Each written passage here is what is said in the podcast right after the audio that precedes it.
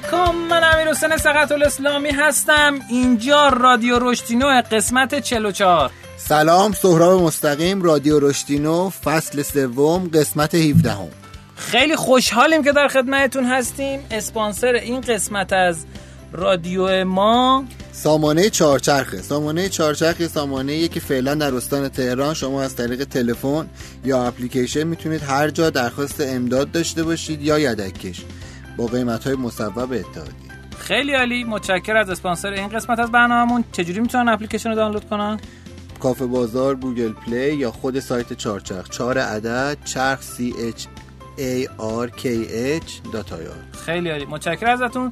رادیو رشدین در مورد رشد کسب و کارها و رشد فردی صحبت می‌کنه. دو تا مهمون داریم. می‌خوایم در با اونا در مورد رشد فردی صحبت کنیم. خیلی خبرهای جالبی هم سهراب از آلمان داره. با ما همراه باشید. بریم بیایم اخبار اینا رو بشنویم.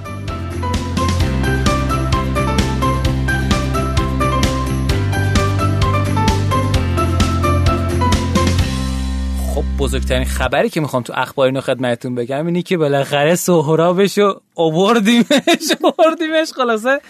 با گل شیرنی اووردیمش. سهراب عزیزم چه خبر داری از آلمان؟ خب ما قرار بود که تحت شرکت فربادنگارو و چهار تا شرکت ایرانی دیگه که میشن هوپا دورهمی جواهری با همزی و فکر کده پنج شرکت بریم توی نمایشگاه اسن آلمان شرکت بکنیم. نمایشگاه اسن آلمان که اسمش اشپیل اشپیل به آلمانی یعنی بازی. تو شهر اسن برگزار میشه از سال 83 داره این اتفاق 1983 داره این اتفاق میفته و بزرگترین نمایشگاه board game دنیاه اولین اتفاق بعدی که افتاد اینه که تمام این پنج شرکت و یازده نفری که ازشون apply کرده بودن ویزاشون reject شد با شرایط مختلف. با سند بی سند با رزومه شنگن بی رزومه شنگن و تمام پیگیری های ما به جایی نرسید. ولی دعوتنامه هم تست نکردیم. دعوتنامه اصلا دعوتنامه رسمی نمایشگاه داشتیم نمایشگاه اعتراض زد و هیچ وقت هیچ جوابی از کنسولگری نیومد. و اتفاق عجیبی بود ولی مهم نیست. یه خوبیایی که برای اتفاق افتاد ما سعی کردیم این مشکل رو حل بکنیم. ما از یه نماینده کمک گرفتیم تو فربادنگار آقای اشکان بروج که احتمالا خیلی از دوستان اگه تو حوزه گردشگری کار کنن بله. میشناسنشونو چون ویزای آماده داشتن به بورد گیم علاقه من بودم و خب آدم توانمندی هم هستن. خیالمون راحت بود به نوعی. آقای اشکان بروج به عنوان نماینده ما اونجا رفت و ما محدودیت بازی بردن به خاطر چون یه نفر داشت می‌رفت و بازی رو نمی‌شد به روش دیگه غیر از فریت یا در واقع کارگو مسافرتی برد. ولی اتفاق خیلی خوبی که افتاد این بود که 150 نسخه بازی که 50 تا زار بود 100 تا شاه وزیر ظرف یه روز و نیم اول نمایشگاه این یعنی روز اول اشکان یه سریا یک سوم می‌بره که مثلا تو قرفه باشه ظهر تموم می‌کنه فردا همشو می‌بره و قبل ساعت یک به من زنگ زد یکی جمعه که میشه روز دوم نمایشگاه که آقا تموم شد. و خیلی مورد استقبال قرار گرفت. در کل بخوام بگم هر پنج تا شرکت تونستن موفق باشن. حالا چهار تا شرکت دیگه بازیاشون واسه نمایش بود واسه فروش نبود ولی اونام تونستن با شرکت های مختلفی حرف بزنن. ما حالا هم تو فروش خوب بود هم باز یه کمپانی فرانسوی یه کمپانی لهستانی و یه دونه چینی هر سه ابراز علاقه کردن که مثلا اینو نشر بدن که حالا خبراش می‌تونه بعدا بیاد یا نیاد. ولی در گام اول به عنوان اینکه تو همچین نمایشگاهی تا حالا ایران نبوده و اولین حضورش تونسته نسبتا خوب و پرقدرت باشه. میگم نسبتا چون خب همه آدما نتونستن برن. قرفه ها با حداقل نیروها یعنی 5 شرکت مجموعا 6 نفر آدم اونجا بودن. و خب قطعا اگر همون 11 12 نفر همه بودن فرق می‌کرد. اون 6 نفر هم اکثرا دوستای آدمایی بودن که تو آلمان بودن یا مثل ما از ایران رفته بودن که اونجا رو بچرخ بله. ارزم بزرگ شما یه اتفاق خوب دیگه این بود که در راستای همون نمایشگاه 1500 تا امسال بازی جدیدن اونجا رونمایی شد که یکی اون بازی ها شادوز وزیر بود که باز اولین بازیه که تو اون نمایشگاه از ایران رونمایی شده. روز سوم نمایشگاه به خاطر حضور این پنج شرکت ایرانی از قبلش که با طبق مکاتباتی که داشتیم قرار بود یه پنل داشته باشم من به همراه بقیه دوستان گلو گردانندش من باشم. پیرامون بازار بازی رومیزی و بورد گیم تو ایران. که ایرانیا چه بازیایی بازی می‌کنن چه بازیایی اینجا بیشتر طرفدار داره چقدر فروش داره و از این حرفا که متاسفانه خودم نشد برم ولی سه نفر از دوستان آقای اشکان جواهری آقای اشکان بروج و فرشاد عزیز از فکر کرده ستایی این پنل رو گردوندن و خیلی مورد استقبال قرار گرفت. بیشتر از 60 نفر توی اون پنل شرکت کرده بودن و خود اون واسه ما خروجی خوبی داشت. در کل بخوام خلاصه بکنم حضور خوبی بوده توی این پنج واسه این پنج شرکت و قطعا سال دیگه می‌تونه اتفاقای بهتری بیفته. ما هم یه کاری که کردیم از فردای همون روز که میشه یه هفته پیش امروز ما پیگیری اینکه سال بعد چه جوری بریم و چه اتفاقایی بیفته رو از ارگانهای مربوطه شروع کردیم که ایشالله بتونیم یه پاویون ایران سال دیگه داشته باشیم و این قدرت دوچندان بشه. این کلیتش بود. چون خیلی واقعا صادرات بازی رومیزی می‌تونه آورده داشته باشه. یعنی بله. مثلا ما زار اونجا حاشیه سود خیلی 75 خوبی یورو فروختیم و شادز وزیر رو 15 یورو نسبت به بازی دیگه قیمتشون هم مناسب بود و آدم با فراغ بال در می‌خرید مجموع چقدر خرید فروش داشتین؟ 3500 یورو. چقدر هزینه‌تون شد؟ 3200 یورو. هزینه قرفه و اینامون شده قرفه و دکور و این حرفا. ولی خب یه 2000 خورده نزدیک 3000 یورو هزینه رفت و آمد و اینا داشتیم که حالا قراره که حمایت کنن. خیلی عالی. ارگان هایی که میشنون خواهشن شماره آقای سهراب مستقیم هست. ولی یه مقدار دیر جواب میده ولی دایرکتش خوب جواب میده. اینو من دقت کردم. چون یکی از بزرگ- بیشترین کامنت هایی که من دارم خودم اینه. یعنی به پیغام شخصی هم میدن. آقا ما با سهراب مستقیم کار داریم چه جواب نمیده. دایرکت بهش بدین. آره دایرکت بهش بدین جواب میده. ارزم به خدمتتون که خیلی خبر خوبی بود. یعنی خیلی خوشحال شدم. من همین امروز صبح شنیدم این خبر رو و امیدواریم که روزافزون این تمرکزی که شما 5 6 ساله دارین گذاشتین رو بازی اینها رشد داشته باشه و بتره کنه. همطور که دلای همتون پاکه و نیتاتون خیره و. خفنید واقعا. خب بریم سراغ یه خبری که می‌خوام خدمتتون بگم. از قسمت قبل قول دادم بهتون که اخبار رو یه مقدار لاغرتر برگزار کنم. یه جلسه ای برگزار شد در سیزدهمین سالروز تاسیس ایرانسل توسط این اپراتور برگزار شد که چند تا خبر رو اعلام کرده که این خبرها خبرهای جالبیه که اگر شما می‌خواین مثلا در مورد سهم بازار بدونید هم در مورد چیزای دیگه به نظرم می‌تونه کمک کنه. یکی این بود که اومد سهم بازار اپراتورهای تلفن همراه رو اعلام کرد که سهم بازار همراه اول 52 درصد سهم بازار ایرانسل 43 درصد و سهم بازار رایتل همین الان 5 درصده. منبعش هم سازمان تنظیم مقررات و ارتباطات رادیویی.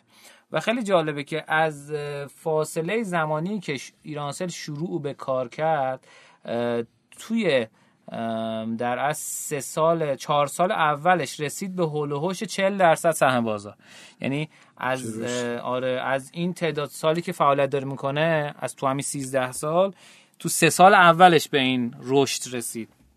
و خب خیلی جالب و خوبه. خبر بعدی که منتشر کردن این بود که روزانه دو میلیون سفر از طریق اسنپ انجام میشه و یه سری خبر این تیپی هم اعلام کردن که تعداد سفرها دو میلیون روزانه است تعداد راننده ثبت نام شده تو اسنپ یک و نیم میلیون نفره تعداد راننده فعالی که الان دارن می‌گیرن 600 هزار یعنی دارن سفرها رو می‌گیرن 600 هزار نفر اسنپ تریپ از اون هم یک خبری منتشر شد. اونم این بود که تعداد رزرو هتلش 2500 تاست روزانه که خیلی خوبه. تعداد خرید بلیط هواپیماش هم 4000 تاست.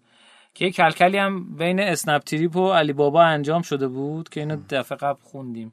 اسنپ کیو هم بیش از 2.8 میلیون نصب شده و عرضم به خدمتتون که یه قسمت هم با اسنپ کیو بچه اسنپ کیو ما تو رادیو رشدینو گپ زدیم. خیلی اطلاعات خوبی منتقل شده. اگر خب علاقه داریم یه حوزه گوش کنید اسنپ فود هم تعداد سفارشش حدودا 90 هزار تا روزانه است و بیش از 13 هزار تا رستوران داره. اسنپ باکس که خب حمل و نقل با موتور هست 85 هزار تا request روزانه داره و 90 هزار تا ثبت نام و 25 هزار تا فعال موتور سوار داره. اسنپ مارکت هم که تازه فعال شده یعنی یک سال خورده ایه که داره روش خوب کار میشه حدود 3000 تا سبد خانوار رو روزانه تامین می‌کنه. آسان پرداختم که خب اومده تو همین قضیه حدود 40 میلیون نصب داره ظاهرا 40 میلیون دانلود داشته که بیش از 3 میلیون تراکنش روزانه داره. اسنپ روم هم که بازم به نام زودروم بود بعدن شد اسنپ روم بیش از هزار تا رزرو روزانه داره که یه سری جاهایی مثل چیزن ظاهرا؟ اه، مهمون خونه و اینان که آره که ارزم به خدمتت که اینا رو مثلا تجهیزش می‌کنه یعنی فرق داره با اون اسنپ تریپ. خب من خبرم تموم شد.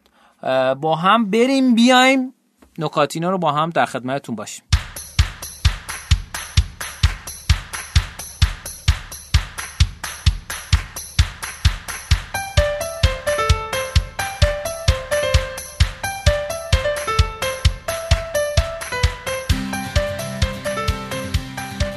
قسمت نکاتینا ما نکات کسب و کاری رو میگیم که تحلیلی هستن بیشتر.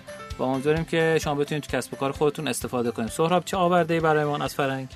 من یه تجربه ای که از دو ماه قبل از نمایشگاه داشتیم و به نوعی به نظرم توی اون مدل های رشد اگر بخوایم نگاه کنیم که ما از شما تو همین پادکست شنیدیم یکیش بود unconventional PR یا روابط عمومی غیر معمول درست بله بله.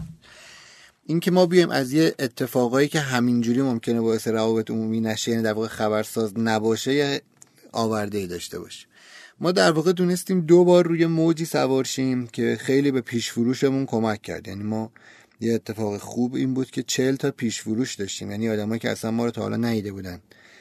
یه سایتی تو ایران یه توییتر در واقع تو ایران یه چیزی رو اعلام می‌کنه که سلام ما می‌خوایم سری بازی بیاریم. چون محدودیت هم داریم هر کی خواست پیش فروش پول بده به این حساب PayPal. واسه خودمون و خیلی از اطرافیان بود که حالا شاید پنج نفر بیان. ما تونستیم میگم نزدیک چهل نفر بیشتر در واقع چهل دو نفر دقیقش آدما بیان و پیش خرید بکنن. چیکار کردیم؟ ما وقتی می‌خواستیم با نمایشگاه باز بازی, بازی بازی انگلیسی. آها. یه سوال یه آماری هم گفتی ببخشید موضوع مرتبط نیست. از قسمت قبلی یادم رفت. گفتی در تو آلمان چقدر جمعیت دارن چقدر می‌خرن board game؟ 80 میلیون جمعیت دارن 50 میلیون تو سال 2018 الان 19 معلوم نیست بازی فروخته شده. ایول یعنی 80 میلیون نفر 50 میلیون نسخه می‌خرن. یعنی غیر از خیلی مسنها و خیلی جوونا هر آلمانی یه board game تقریبا میشه گفت می‌خره. می‌گفت رفیقمون شما بود فکر کنم می‌گفتی تو هر خونه هر ایرانی یه قفسه board game هست یکی از آلمانی آره. آره, آلمانی. خب میفرمودی ببخش عرض می‌کردم. حالا اومدیم ما چیکار کردیم؟ ما یه نامه زدیم به نمایشگاه که خب می‌خوایم مثلا همه شرکت ها لوجستیک کنیم بازیامون رو بفرستیم و نمایشگاه نامه زد که به خاطر تحریما لوجستیک ما قبول لوجستیک نمایشگاه قبول نمی‌کنه. لوجستیک نمایشگاه مثلا مثل چیه نمایشگاه بین‌المللی تهران. اون نمایشگاه هست که باید مثلا بارای ما رو تحویل می‌گرفت. اون نمایشگاه بازی مثلا مثل الکامپه چهار روز میاد اونجا و میره. گفت نمی‌گیره. خب ما اولین کار این بود که خیلی قصه بخوریم. ولی کاری که کردیم چی بود؟ متن اونا رو به عنوان اینکه آقا بیاین ببینید تحریما داره بی خودی رو ما تاثیر می‌ذاره ولی نه سیاسی. اینکه آقا تحریما داره رو ما تاثیر می‌ذاره ما نمی‌تونیم بازی رو بیاریم. اگه کسی دوست داره مجبوری مسافری بیاریم. پس تعداد واسه ما مهم میشه. لطفا پری اوردر کنید. ما این خبر که اعلام کردیم ظرف یه هفته 20 تا پری اوردر گرفتیم که از اونا 10 تاشون زار بودن. یعنی 10 تا 75 یورو اگر حساب کنین 750 یورو 10 تا 15 یورو تا 900 یورو ما تونستیم ظرف یه هفته از آدمایی که اصلا ما رو نریده بودن. یعنی سال دیگه این واسه ما خیلی راحت تره. ولی تونستیم تو اولین تاچ بگیریمشون این اتفاق اول بود ولی هنوز خبرمون خوب شنیده نشده بود. یعنی وقتی تو اون نمایشگاه بیشتر از دو هزار تا شرکت حضور داشتن. پس دلیلی نداشت ما دیده بشیم. یه کار دیگه که کردیم اومدیم باز از مشکل بعدیمون که ویزا بود یه فیلم گروهی گرفتیم که آقا ما می‌خواستیم بیایم و نذاشتن ما بیایم. لطفا این فیلم رو انتشار بدید که شاید به ما کمکی بشه. درسته اون فیلم خیلی انتشار پیدا کرد ولی ما تونستیم باز تو توییتر خودمون بگیم ببینید ما که نمی‌تونیم بیایم ولی داره بازیامون میاد. پس ببینید پیروردر واسه ما خیلی مهمه. سر اون تونستیم ظرف سه روز 20 نفر بعدی رو بگیریم واسه پیروردرمون یعنی ما چند نفره توی دو تا حوزه با یه خبرایی که باید خبرای بد واسه سازمان ما می بود و احتمالا ما باید دو دستیم زدیم تو سر خودمون. به نظرم تصمیم خوبی گرفتیم که اون لحظه به جای که اون لحظه قصهشو بخوریم سعی کنیم از تو اون یه چیزی در بیاریم. ایوه. این یه تجربه شخصی بود که گفتم خیلی دست در نکنه. متشکرم دو تا نکته جالب دارم می‌خوام خدمتتون عرض کنم. امیدوارم به درتون بخوره. قبلش من آقای, آقای سینا فایزی عزیز تشکر کنم بله که ایشون زحمت در از متون و زمانبندی های رادیو رو می‌کشه و همچنین داره کار سایت رو انجام میده و اینها. خیلی ممنونیم ازش که با ما همراهه و گفتیم به رسم قدردانی از ایشون و از حامد عزیز که فامیلیش الان یادم نیست و از بندرابوس داره ما کمک می‌کنه.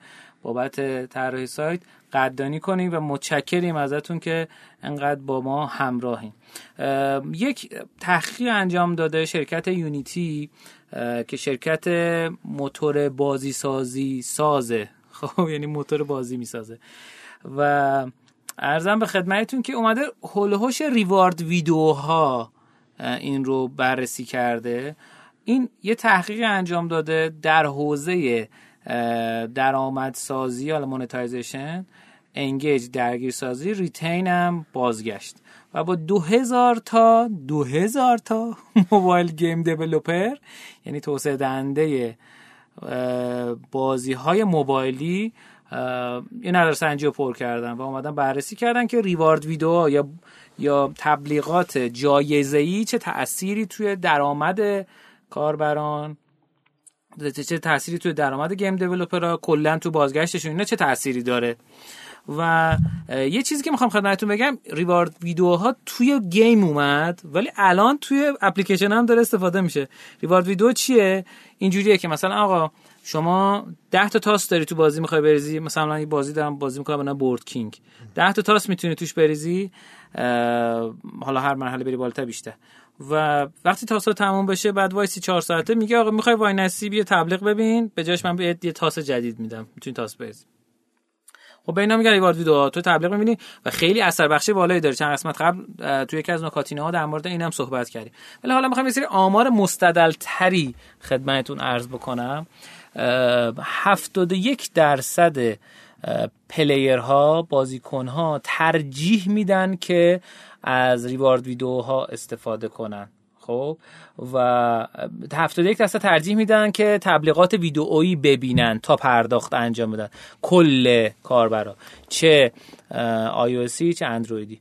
54 درصد ترجیح میدن reward video ببینن. 17 درصد interstitial خیلی سخته تلفظش. ما میگیم ویدیو بینابینی. pay upfront که از جلو یعنی از قبل پرداخت و I A pay یا in purchase 11 درصد هم اونو ترجیح میدن. ولی در مجموع 71 درصد ترجیح میدن ویدیو ببینن تا پرداخت از پیش انجام بدن مثل بازی premium یا پرداخت در برنامه و in purchase از همه کمتر in purchase از همه کمتر 11 درصد.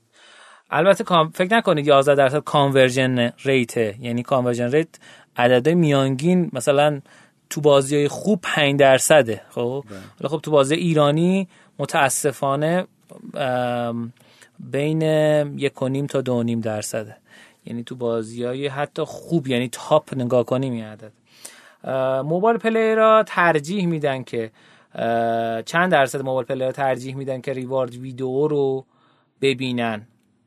بین تبلیغات ها یعنی کدوم کدوم بیشتر ترجیح میدن؟ باز 46 درصد ریوارد ویدیو رو ترجیح میدن 29 درصد یک عکس تمام صفحه 20 درصد بنر رو ببینن 5 درصد هم اینترستیشیال ویدیو یا همون ویدیو بینابینی. یعنی مثلا از یه مرحله ببینیم یه مرحله دیگه 5 درصد فقط دوست دارن که یه ویدیو ناگهانی براشون پخش بشه. یه مقدار این ویدیوهای بینابینی و تبلیغات بینابینی ممکنه باعث آزرد خاطر شدن مخاطب بشه. ممکنه. هنوز ما بررسی رو ندیدیم که این رو ثابت بکنه. فکت بعدی که اومده ارائه کرده اینه که موبایل پلیرها با آیا با تبلیغات ویدئویی یعنی همین ویدیو تشویقی انگیزشون بیشتر میشه برای بازی کردن؟ 80 درصد کاربرا انگیزشون بیشتر میشه واسه بازی کردن. خب که بیشتر بازی کنن. خب چرا؟ برای اینکه درآمدزایی شما مستقیم مرتبط میشه با اینکه طرف یه چیزی بگیره یه کوینی بگیره بیشتر مثلا هزینه کنه تو بازی بیشتر بمونه تو بازی و خب بیشتر میمونه دوباره بیشتر تبلیغ می‌بینه بیشتر میمونه دوباره بیشتر تبلیغ می‌بینه. یعنی تعامل ریوارد ویدئوه که باعث میشه این اتفاق بیفته. 18 درصد همیشه دوست داشتن. این رو یعنی باعث درگیر شدنشون می‌شده. 44 درصد بعضی موقع ها 16 درصد بعضن ولی تقریبا 80 درصد کاربرا اینجوری بوده. 22 درصد بوده که ریوارد ویدیو روشون تاثیر نداشته. چند درصد از کاربران در اصل باعث بازگشتشون شده ریوارد ویدو کمتر از ده درصد کاربران ریزش کردن به خاطر ریوارد ویدوها خب؟ 39 درصد کاربرا حتی بازگشتشون بیشتر شده. و 9 درصد فقط بازگشتشون کمتر شده. یعنی کمتر از 10 درصد که عرض کردم خدمتتون. واقعا بازگشت بیشتر به معنای درآمد بیشتره. 52 درصد موبایل دیولپرها متوجه شدن که تبلیغات ویدئویی می‌تونه باعث افزایش درآمد به ازای هر یک کاربرشون بشه. و یه نکته خیلی جالب تر از اینایی که تا عرض کردم که خیلی سواله واسه کسایی که می‌خوان تبلیغات اضافه کنن به بازیاشون اینه که ریوارد ویدیوها در اصل می‌تونه مکمل خوبی باشه برای در اصل پرداخت در اون برنامه ای توضیح دادن که 70 درصد بازی سازا گفتن وقتی که پرداخت در برنامه داشتن و بعد ریوارد ویدیو رو اضافه کردن هیچ تأثیری تو پرداخت در برنامهشون نداشته. 16 درصد گفتن حتی درآمد اون بیشتر هم شده از طریق پرداخت در برنامه و 14 درصد گفتن کمتر. یعنی در مجموع می‌تونیم بگیم 86 درصد مکمل خوبی هن تبلیغات ریوارد ویدو. اینجا تمام شد. این گزارش گزارش رو هم من لینکش رو می‌ذارم توی کانال رشدینو. یک خبر دیگه ای که منتشر شد تو سایت آقای نیل پتل که قبلا حالا در موردش صحبت کردیم یه hacker رشد معروفه و خب سه کسب و کارم داخلش هست. اینکه گوگل اومده در از ورژن جدید SEO ش منتشر که به نام گوگل BERT. خب؟ و برت منتشر کرده. برت اسم این چیز است. یه مرغ گنده تو این داستان عروسکی هستش که اسم چیزشو نمی‌دونم. فکر کنم اسمش کوچه سسمی چیز شبیه اینه نمی‌دونم اسم چیزش چیه. ولی عروسک معروفی داره که ارزم به خدمتتون که بزن اسمش رو تو اون کلیپ مانا مانا آفرین. آره آره آفرین آفرین. همه یادشون آره آفرین. عرضم به خدمتتون که ورژن قبلیش اسمش RankBrain بود. ورژن جدیده اسمش گوگل BERT ه. و یه چیز جالبی که اومده متوجه شده آقای نیل پتل از مجموع حالا مقاله رو بخوام توضیح بدم خدمتتون اینه که content marketing تاثیر بسیار زیادی روی SEO می‌ذاره. یعنی نه فقط بگی من محتوا دارم کار می‌کنم. اینکه تو بتوانی به هر شکلی درگیرسازی مخاطب رو نسبت به محتوات بالا ببری به هر شکلی این توی سئو تاثیر چند برابر می‌کنه توی این الگوریتم جدید. ما هنوز میشنویم که کسایی هستن دوستایی هستن میان مثلا مرغ مگسخوار رو تعریف می‌کنن. آقا اون مال 5 سال 6 سال پیشه. اون هنوز هست یعنی اون قوانینش هنوز هست. ولی دیگه باید بیان روی چیزای جدید صحبت کنین یعنی یکم یه مقدار update بکنید این داستانی که وجود داره. پس اینو همیشه دقت بکنید. اگر محتوای خوبی دارین تولید می‌کنید سعی کنید که محتوای یکی از این سه خاصیت رو داشته باشه. یا informational باشه اطلاع دهنده باشه یا navigational باشه. راهنمایی کننده حالا بگیم یا جهت دهنده باشه یا ترانزکشنال باشه تعاملی باشه. خب؟ آقا این سه تا دسته رو شما تو سه استراتژیتون باید بگین. بگین آقا من دارم این محتوا رو میدم که این محتوا اطلاع دهنده است. این محتوا ارجاع دهنده است مثلا. این محتوا تعاملیه. چون می‌تونی یه کاری آخرش بکنی کامنت تاش بذاری می‌دونی که هرچی کامنت بیشتر باشه تو سئو تاثیر وحشتناکی داره. یعنی مثلا یه متنی که ما اینو تست کردیم. یعنی تست کردیم اول با user های fake بعد به user های واقعی. یه متنی که حتی تعداد تعداد کلمات بیشتری داره و مدت بیشتری هم بوده نسبت به یه متنی که character های کمتری داره. ولی میزان درگیر سازی بیشتر بوده. average time سایتش بیشتر بوده on page ش بیشتر بوده و کامنت های بیشتری داشته. ظرف مدت سه ماه با هم جاشون عوض شد. یعنی اون رفته بالاتر یکی اومده پایینتر پس به شدت این موضوع موضوع مهمیه و بهش توجه بکنید. امیدوارم که این قسمت از نکاتینا هم به دردتون خورده باشه. بریم بیایم با هم مهمان اول رو در خدمتتون باشیم.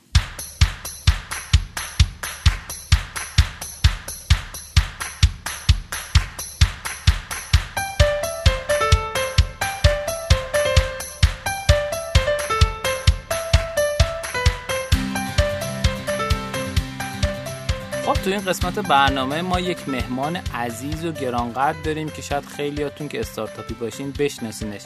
به نام امتی معروفه و اسم واقعیش محمد تقی کریمی. هستش. خب دعوت می‌کنم با ایشون بیشتر آشنا بشید. سلام کن. سلام وقتتون بخیر. خیلی خوشحالم که در خدمت امیر حسین و شنوندهاش هستم. سلامت باشی. متشکر که اومدی. یکم در مورد امتی بگو اونه که نمی‌شناسن فقط می‌دونن یه امتی خفنی وجود آها. داره.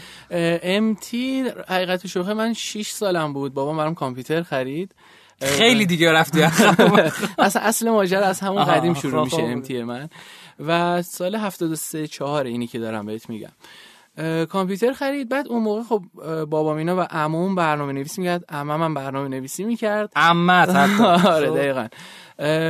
و این باعث شد که من سمت برنامه نویسی برم تا اینکه از همون اول شروع کنم به بازی کردن این هرچند اون موقع بازی خاصی هم نبود. مثل پرینس آف پرشیا بود فکر کنم. نبرهود بود. آره نبرهود خیلی دیرتر اومد. آره. سالها آه، بعدش پرینس آف پرشیا رو. فهمیدم. آره آره، یعنی همه چی دوم بود اون موقع. آفرین آفرین. دوم اومد.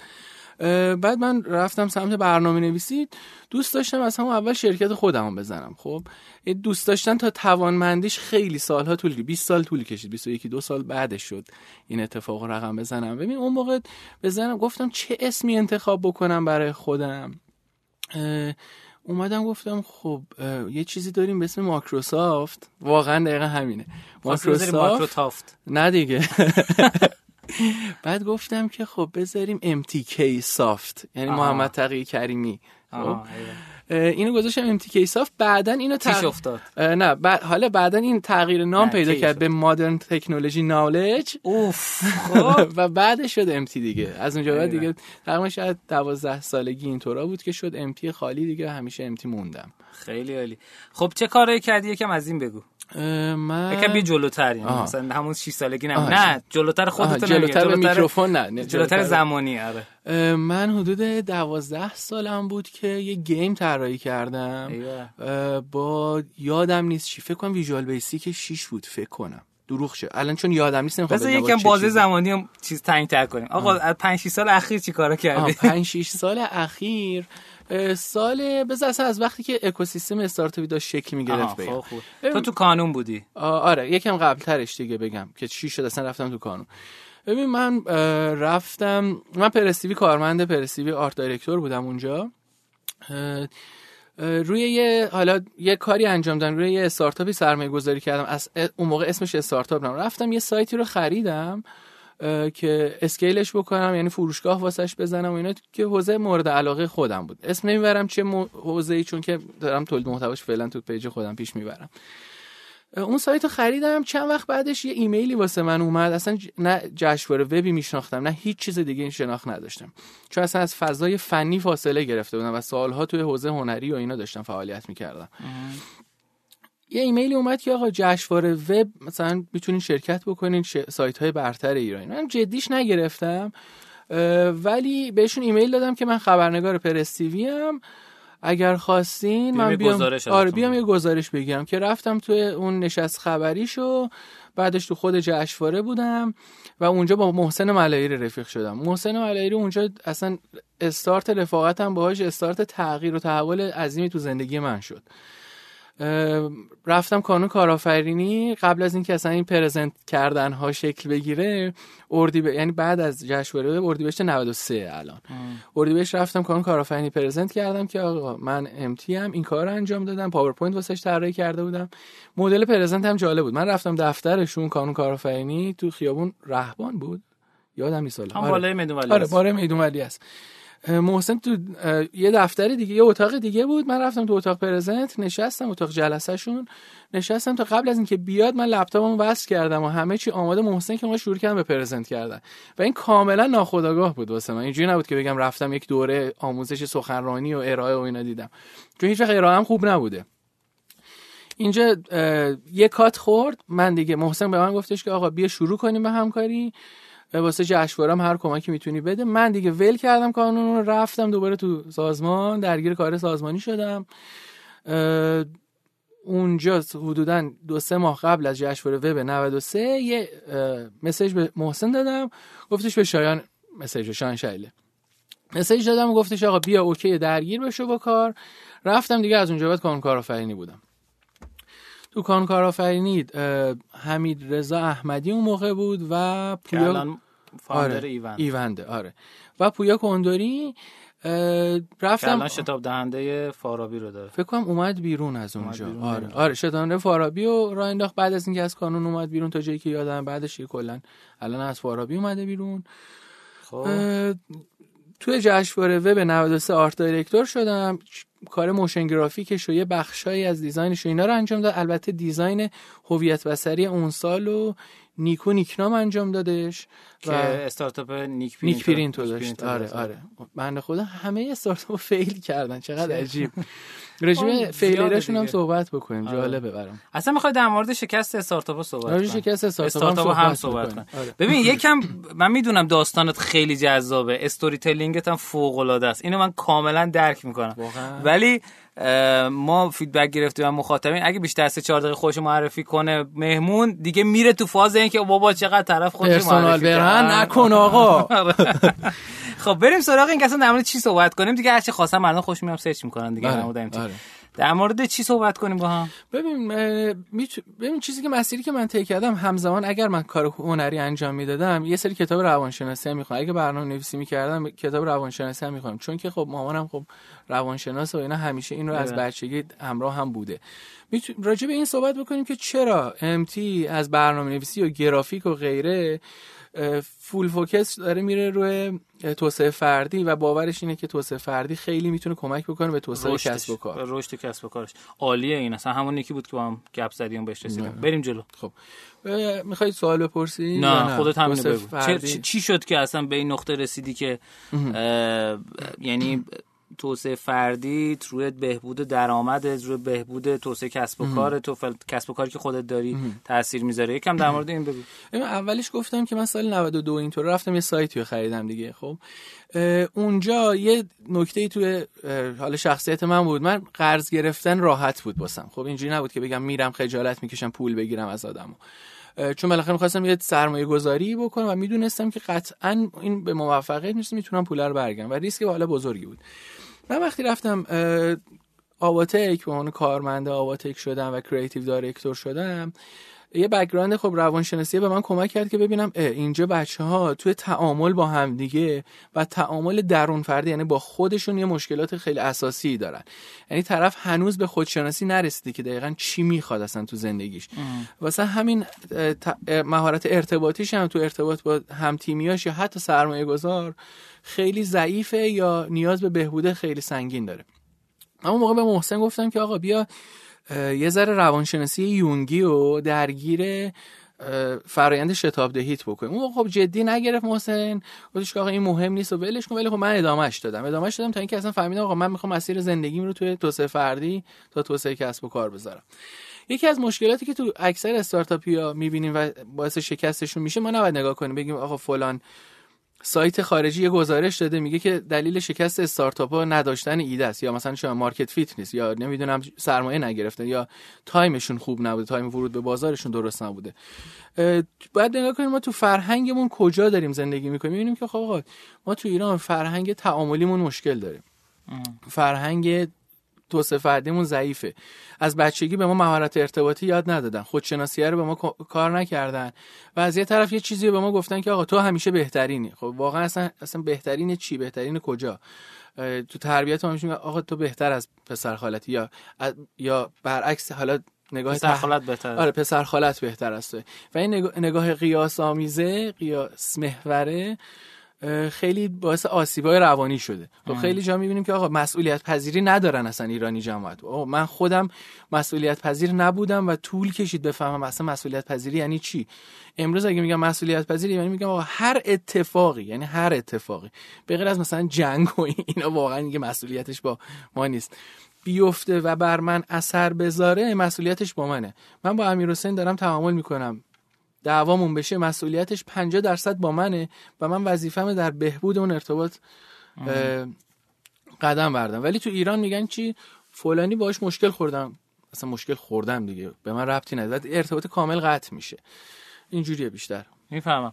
خب به نظرت اینا چجوری می‌تونه تو رشد؟ فکر کن یه کسب و کاری مثل استارتاپ یا هر کسب و کار دیگه ای کمک کنه. یعنی یه مثالی که اگه آها. مثال به ذهنت می‌رسه. بگو آره، این مثلا چیزی- از همین آواتکیا کدوماشون بودن به خاطر مشکل بین فاندرا ببین من اسم نمی‌خوام ببرم چون اسم ببرم داستان میشه واسم از اون باید پاسخگو باشیم که چرا اسم بردی. نه آره ببین- زنگ بزنم فوش میدم. آره دیگه بالاخره آره ما دیگه. فوشخورمون خوبه ببین یه نکته که اصلا تو کل استارتاپ آواتکی من دیدم تو افرادی که در واقع تاثیر داشتن اونجا استارتاپ آورده بودن لانچ کرده بودن یا هر چیزی برای من مهم بود جالب اینه که اغلب افراد نمیگم همه اغلب افراد عزت نفسشون پایین بود و آه. همین علت این که عزت نفس من پایینه باعث می‌شد سرمایه گذاره روش سوار بشه. خود شتاب دهنده روش سوار بشه. وقتی طرف آقا مسئله چی بود؟ mentor می اومد می‌گفت این UX تون مشکل داره. طرف نمیاد بگه آقا این UX ی که من بهش رسیدم باور دارم این برای مخاطب من خوبه. چون mentor ایکس گفته که UX هم مشکل داره دیگه mentor ایکس گفته دیگه. نمی‌رفت search بکنه. می‌دونی؟ این عزت نفس پایین باعث میشه که آقا من بپذیرم. حرف بیرونی خیلی بیشتر رو من تاثیر بذاره. یا وقتی موقع قرارداد نوشتن سرمایه گذار میگه که این بنده رو باید بذاریم توی قرارداد خب؟ ولی وقتی من مثلا من خودم خیلی جا NDA بی... فکر کنم با کل ایران من NDA بستم خب؟ الان مهم نیست چون می‌دونم مشکل بخورم مشکلم راحت می‌تونم رفع کنم. ولی مثلا طرف میره سرمایه جذب بکنه. مشکلی که من خودم تو پارادایس سر یکی از قراردادها داشتم. توی بندش نمیشه آقا مثلا شا اگر فلان کار را نکنی مثلا 50 درصد سهام تو می‌گیریم یا اصلا بهت پول نمیدیم خب؟ بعد وای نمیسته جرأت نمی‌کنه که من جلوی سرمایه گذار وایستم بگم آقا این بند اشتباهه و من نمی‌خوام اینو قبول بکنم. یا اگر می‌خوام قبول بکنم چجوری باید اینو انتقال بدم؟ نمی‌خوام. بعد مهارت ارتباطی داشته باشم. بگم که به این دلایل فکر می‌کنم این برای ما مناسب نباشه یا منصفانه نباشه و بیام پیشنهادات خودمو بدم خب؟ ولی از ترس اینکه نکنه که سرمایه گذاری سرمایه نکنه. گذار بپره پوله بپره میگیم باشه میپذیرمش خب؟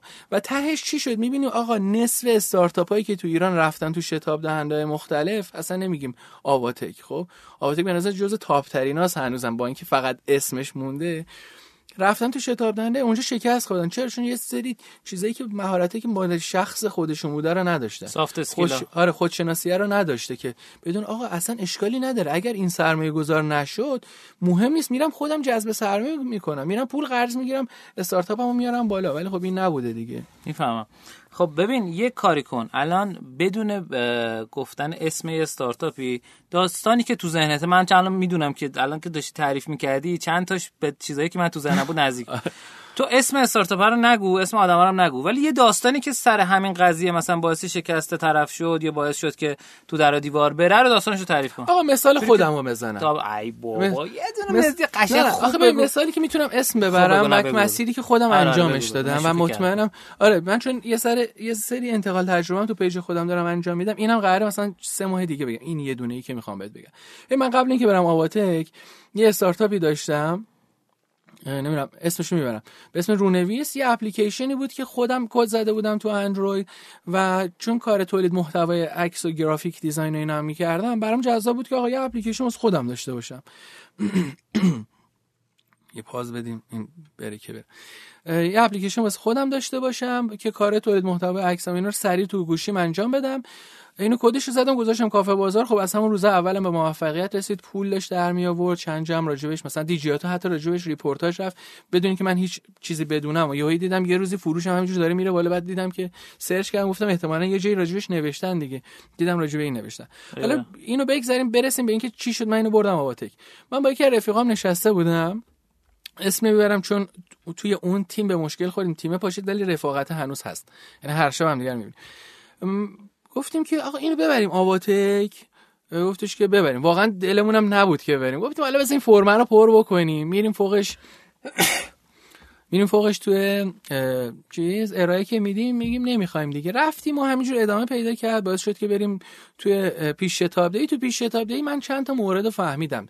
تو شخص خودم که مشکل داره. راجع به قشنگ توسعه فردی میگم دیگه. ببین مثلا من کاراکترم جوری بود که سه تا هم تیمی داشتم. یعنی سه نفر رو بردم توی اه، شتاب دهنده آواتک به عنوان اه، هم تیمیام توی اون استارتاپ که چی شد این تیم رو تشکیل دادم؟ من دیدم تیم ندارم. آواتک هم میگه فقط تیم می‌خوام. تیم قبول می‌کنم. فرد رو شتاب دهی نمی‌کنم. گفتم خب اوکی دو تا رفیقام می‌ذارم تنگ این پروژه. میگم آقا اینا هم تیمی ها من 6 سال داریم توی این پروژه با هم کار می‌کنیم. و واقعا هم اینجور نبود. مثلا یه ماه قبلش یه تصمیم گفتم آقا شما هم بیاین. اولین با کجا بود که آقا من تیم سازی نکرده بودم دیگه؟ دومین با کجا بود؟ اینکه من نمی‌تونستم. مهارت ارتباطی اونجا ضعیف بود.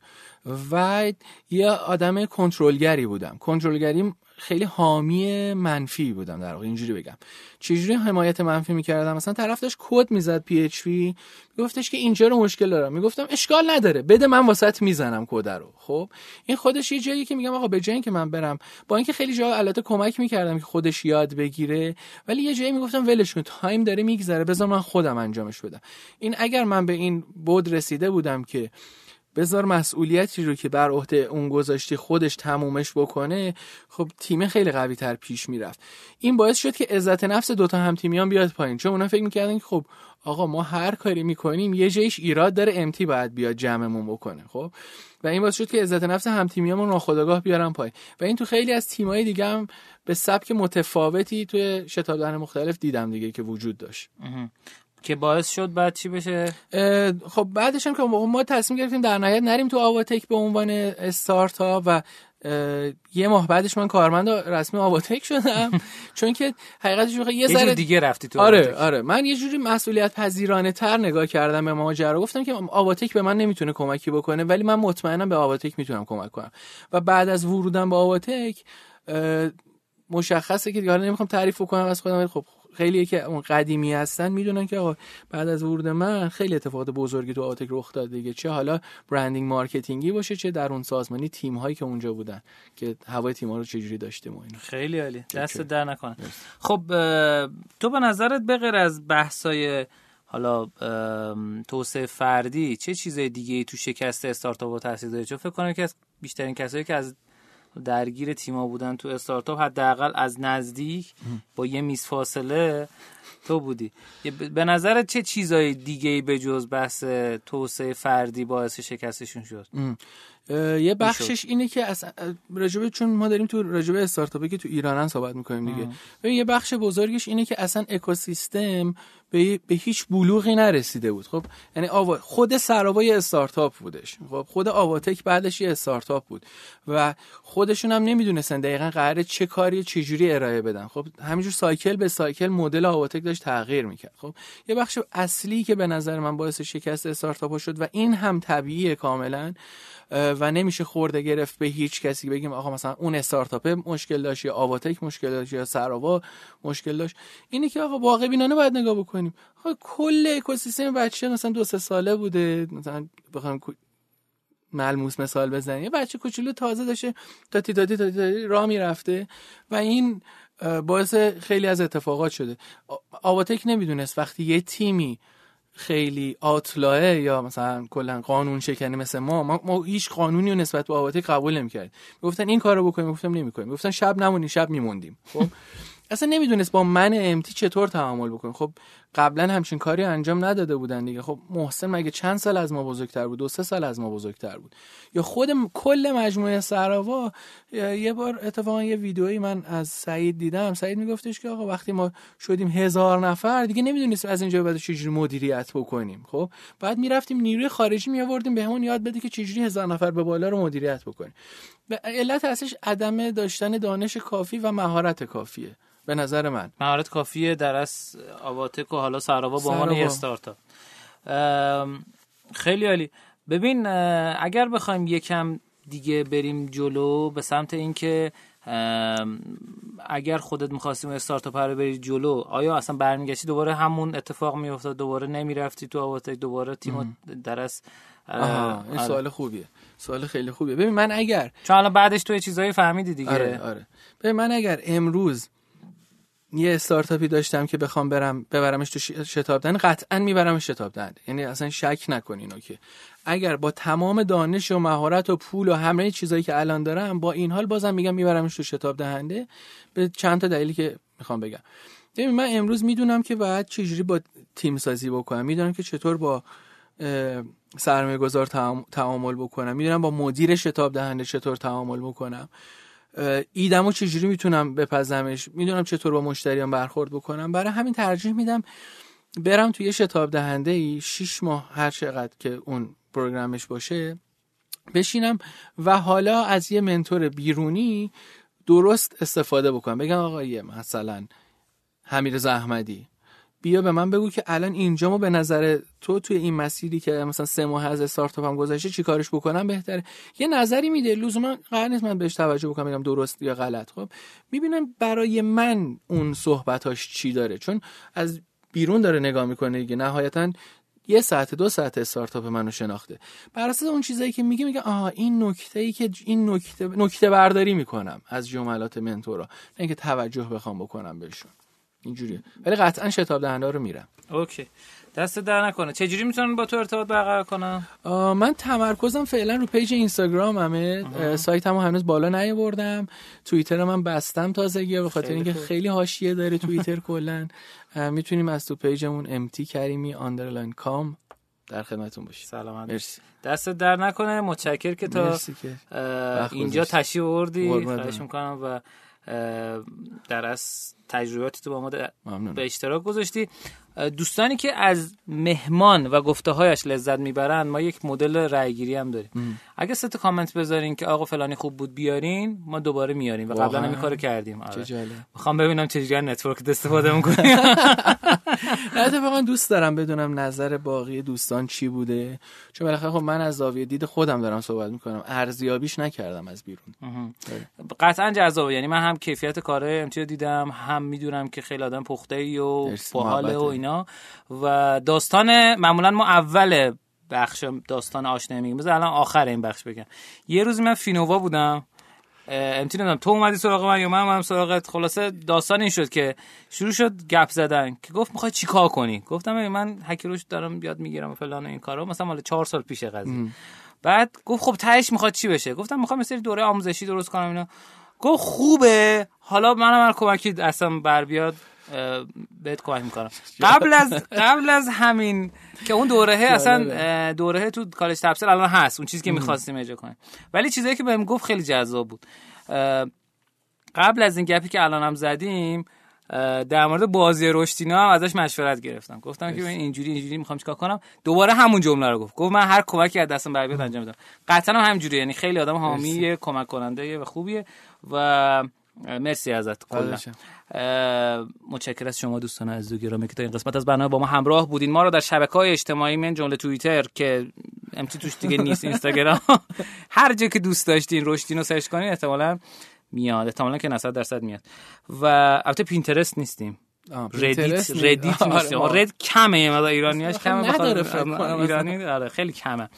و ما رو به دوستانتون هم که حتی ممکنه به درشون نخوره معرفی کنین. خیلی از کامنت هایی که ما داریم واسه آدمایی که حتی نمی‌دونن استارتاپ چیه. چیه؟ شاید فکر کنین شما کسایی که استارتاپ دوست دارن این رادیو رو گوش میدن. ولی خب نه ما مثلا یه خانم پزشکی بود تو سوئد همونجوری که قبلا تعریف کردم دوستان دیگه ای از حوزه های مختلف. و خیلی جالبه. خیلی خارج از ایرانیا کامنت می‌ذارن. خب خیلی خوبه. خب. نه عجیبه واسه من. مثلا کلا ما دو میلیون نفر بیشتر ظاهرا خارج از ایران همین الان. نداریم. که دارن زندگی می‌کنن. 80 میلیون ایرانی داخل ایران داریم و می‌دونم این نسبتشون توی شنیدن پادکست احتمالا اینجوری نیست. یعنی باید همینجوری مثلا 80 به 20 باشه نه مثلا این شکل. ولی- جالبه مثلا فکرشو نمی‌کردم. ببین یه چیز جالب می‌خوام بهت بگم. می‌خوام بگم که خیلی از ماها توی قدردانی کردن از دیگران مشکل داریم آفرین این نکته مهمیه. ببین این خیلی چیز بدیه. یعنی ببین مثلا من همین الان به ذهنم رسید که مثلا امتی با من همراه نشد توی اون دوره آموزشیه خب؟ ولی چیزایی که به من گفت در ادامش یعنی نشد اصلا نه اینکه همراه نشد اصلا اتفاق نیفتاد خب؟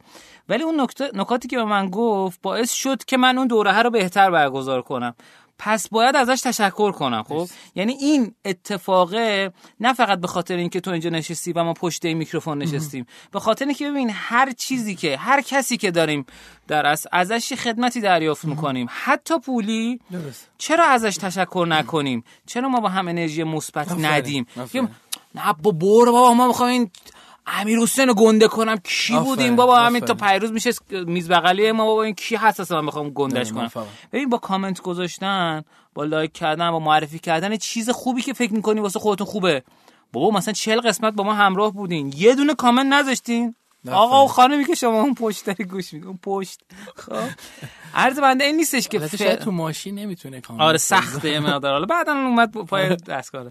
داستان ما اینه که ببین خیلی جاها تعامل سازنده نداریم با آدما یعنی من فکر می‌کنم که این تعامل سازنده داشتیم جمع می‌کردیم بخش. آره. تعامل سازنده خیلی می‌تونه کمک کنه. ببین تو وقتی که انرژی مثبت میدی اون طرف میگه ای ولی چقدر باحاله بذار منم یه انرژی مثبت بدم. یعنی دقیقا همون چیزی که گفتی. یعنی ما تیم ورک بلد نیستیم بلد نیستیم که ما ایرانیایی که داخل ایران زندگی می‌کنیم. شاید خیلی از ایرانیایی که از ایران رفتن خارج از کشور می‌فهمن که چرا باید تشکر کنن از یک.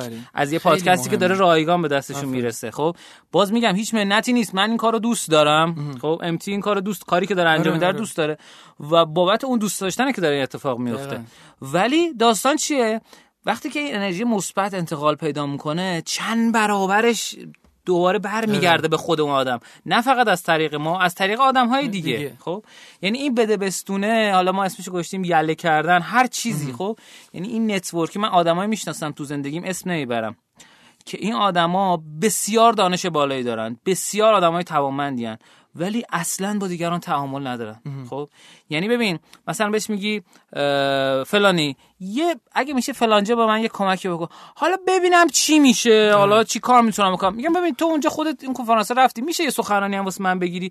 میشه منم بیام تون یه بلیت واسه من بگیری؟ خب؟ آره، آره. حالا ببینم چی. بعد می‌دونی اون آدم می‌تونه این کار بکنه. بحث گلگی نیستا بحث اینه که ببین اون آدمه می‌بینی که آقا مثلا پنج سال قبل تو شروع کرده ده سال قبل تو شروع کرده ولی نتونسته network ش رو گسترش. درسته. بده آدمای مختلف می‌بینی دیگه یعنی آدمای خوب رشد می‌کنن که بتونن ارائه خوب داشته باشن و همچنین بتونن network قوی رو شکل بدن. تعامل خیلی مهمه. تعامل فوق سازنده خیلی مهمه. فوق العاده است. مرسی از اینکه این موضوع رو مطرح کردیم. می‌خواستم اینو بگم ولی خب اینجایی که شما گفتی باز شد. باعث شد که بیشتر در بابش صحبت. کنیم. متشکرم ازت. متشکرم از شما دوستان عزیز گرامی. سلامت باشی. ممنونم ازت. بریم بیایم آموزینا رو با هم بشنویم.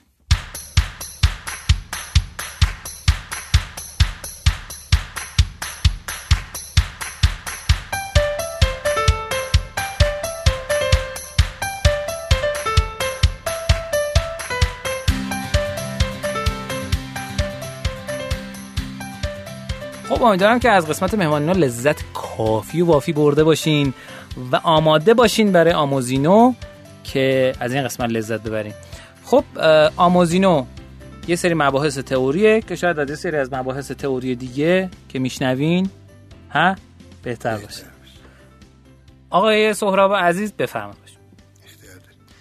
من امروز می‌خوام راجع به بوم ارزش آفرینی صحبت کنم. به به. ببینید ما ارزش آفرین یعنی چی میشه انگلیسیش؟ value proposition آفرین آره, آره. من دنبال کلمه شدم. ببینید ما هممون می‌خوایم تو زندگیمون یه ارزشی تولید بکنیم. این به مفهوم این که ما می‌خوایم قهرمان باشیم نیست. یعنی بالاخره چون خیلی وقت الان مد شده که بیایید بهتره کنید به آخرش برسید شما می‌توانید بهترین باشید. ولی خب واقعا دو تا نکته این وسط هست. یکی اینکه بهترین بودن حتما یه بخشیش نیازمند شانس یا هر چیزی که شما اسمشو می‌ذارید یه در و تخته جور شدن این وسط که شما رو به نتیجه موفقیت آمیزی برسونه. دو اینکه ممکنه خیلی از شما یا خود من یا هر آدمی خلاصه. فکر کنه که من من نمی‌دونم می‌خوام چی کار کنم. من اصلا سردرگمم. من در سالهای گذشتم نمی‌دونم چی کار کردم. من الان کارمند شدم فلان یا رفتم یا business دادم فلان ولی نمی‌دونم هدفم چیه. ببینید اینا شما حق دارید هر وقتی می‌خواید افسرده مینی افسرده بشید یا در اصلا چرا افسردگی؟ با شادی به خودتون و جایی که هستید فکر بکنید. ولی الان همه این احساسات رو بذارید کنار. خیلی منطقی می‌خوایم به قضیه نگاه کنیم. شما به عنوان یه آدم تو هر جایی که هستید دارید یه ارزشی تولید می‌کنید. درسته؟ این اگر کارمند یه جایی هستید دارید واسه نیروهای اطرافتون یه ارزشی تولید می‌کنید. واسه اون سازمانی که هستید یه ارزشی تولید می‌کنید. اگر ده تا استارتاپ دارید و فاندر همشون هم هستید دارید واسه یه جامعه یا یه مخاطب هایی دارید یه ارزشی تولید می‌کنید ولی اون ارزشی داره تولید میشه. ما چجوری می‌تونیم ببینیم که چه ارزشی داریم تولید می‌کنیم؟ چجوری میشه بهش فکر بکنیم؟ خب این چیزیه که همیشه می‌تونید در یعنی همیشه منظورم اینه در هر برهه از زمان یه بار جدیدن بهش فکر کنید یعنی ببینید من چه توانایی هایی دارم که عرضه بکنم. یکی از بهترین راههایی که به ذهن من می‌رسه واسه این کار که اگر بخواید همین الان تو خونه یا هر جایی که نشستید اینو بهش فکر بکنید اینه که همه ارزشی که قرار خلق بکنید و اون سیستمی که شما هستید در کل این دنیا رو روی بوم مدل کسب و کار یادتونه چجوری بود؟ یه بله. جدول نه خونه ای بود که یه ارزش وسط داشت که یه آدمایی به ما کمک می‌کردن که به یه هدفهایی برسیم. بیاید اینو واسه ارزش شخصی خودتون تولید بکنید. یعنی چی؟ مهم نیست کجا هستید یا چی کار می‌کنید. در سوت یه ستون وسط یه مستطیل بکشید و بنویسید آقا من این ارزش خاص رو تولید می‌کنم. بهترین راهی که می‌تونید به این برسید واسه اینکه به اون ارزش باشه یه همچین جمله که من سه نقطه ترین اطراف خودم یا دنیای خودم یا جهانم. هرچی. باشه دیگه. آره. سه نقطه ترین مفهوم جای خالی. ولی خب ممکنه خیلیاتون فکر آقا برو من چیه جهانم پولدارترینم خوشبختترینم اینا بحث ما نیست. مهم اینه که اون سه نقطه رو ذهنتون رو باز کنید. یه جای خالی نیست. می‌تونه صد تا جای خالی باشه. یعنی شما ممکنه بهترین برنامه نویس دنیا نباشید. بهترین تنبک زن دنیام نباشید. بهترین پدر دنیام نباشید. ولی می‌تونید بهترین پدر برنامه نویس تنبک زن دنیا باشید. شاید. ترکیبی یعنی. ترکیبی. اون ترکیبیه که شما رو می‌سازه. ببینید اصلا بحث این نیست که بگم آقا چند تا جای خالی اضافه کنید تا حس بهتری پیدا بکنید. به مفهومش فکر کنید. شما با همه تجربیاتی که دارید داره بیاد توی اون جای خالی ها شما با همه بدبختی ها و خوشبختی ها که در زندگیتون تجربه کردید همه خاطره هایی که تو ذهنتون دارید می‌تونید جمعی از پنج شیش ده ان تا جای خالی باشید که با وع گرفتن قرار گرفتن بین اینا شما بهترین اون جای خالی های دنیا میشید. اون ارزشیه که شما دارید تولید می‌کنید. به چه مفهوم؟ اگر شما مثلا تو زندگی فکر می‌کنید من روابط اجتماعیم خوبه یه ذرم کد نویسی بلدم یه ذرم آرتم خوبه فیلمم دوست دارم هرچی تو چهار پنج تا نقطه ای که شما بیشترم بهترم من در خودتون می‌دونید قطعا. بیاید بگید من تو همین سازمانی که هستم همین جای زندگی که هستم هر جای زندگی که هستید معلمید دانش آموزید استارتاپ دارید کارمندید مدیر بالایید مدیر پایینید هرچی بنویسید که من با چند تا جای خالی ترین جهان خود هستم. اگر اینم واسه ما ارسال بکنید ما به سه تا از بهتریناشون یه جایزه میدیم آقای امروزی جایزمون رو اسپانسر میده دیگه درسته؟ بله.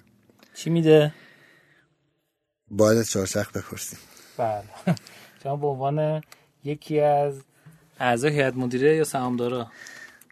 راستش چون ایشالا اگزیت کردیم با امید خدا. فعلا به عنوان کوفاندر سابق شما کوفاندر سا اکس کوفاندر اکس کوفاندر بر وزن اکس کالیبر ولی می‌تونیم تخفیف 50 درصدی خرید شادوز وزیر رو ایشالا بهشون جایزه بدیم دیگه به سه نفر از بهتر؟ بهترینایی که بفرست. چی از این بهتر؟ خیلی عالی. متشکرم ازت سهراب عزیز. من می‌خوام تو بخش آموزینو شما رو با ادامه کتاب موتور رشد همراه کنم. یه دوستی دیشب پیغام داده بود که برنده شده بود توی مسابقه قبلی که ما تو اینستاگرام برگزار می‌کنیم. هر قسمت یه مسابقه برگزار می‌کنیم و از طرف اسپانسر بهشون جایزه میدیم. هزینه برای قسمت قبل اون 50 هزار تومن خرید از هوم سرویس بود به سه نفر. منتها چون دوست عزیزمون اصفهان بود گفتش که اصفهان نداره هوم سرویس اگه میشه از کتابای خودتون بدین. گفتم کتاب هنوز چاپ نشده. یعنی یکیش که ایشالله اه، بازاریابی حکی رشد فکر کنم اواسط آذر ماه توی شیراز انشالله به امید خدا اوکی میشه. نسخه دوم بنده در خدمت دوستان بودم. و ارزم به خدمتتون که یه کتاب دیگه هم که موتور رشده کماکان مشغول تعلیفش هستیم. امیدوارم که تا هفته آینده دیگه تعلیفش به انتها برسه و تمام باشه. یه بخش فارسی به کتاب اضافه شد به پیشنهاد ناشر که ده تا موتور رشد اپلیکیشن ها و سایت های خارجی کسب و کارهای خارجی رو بررسی کرده بود.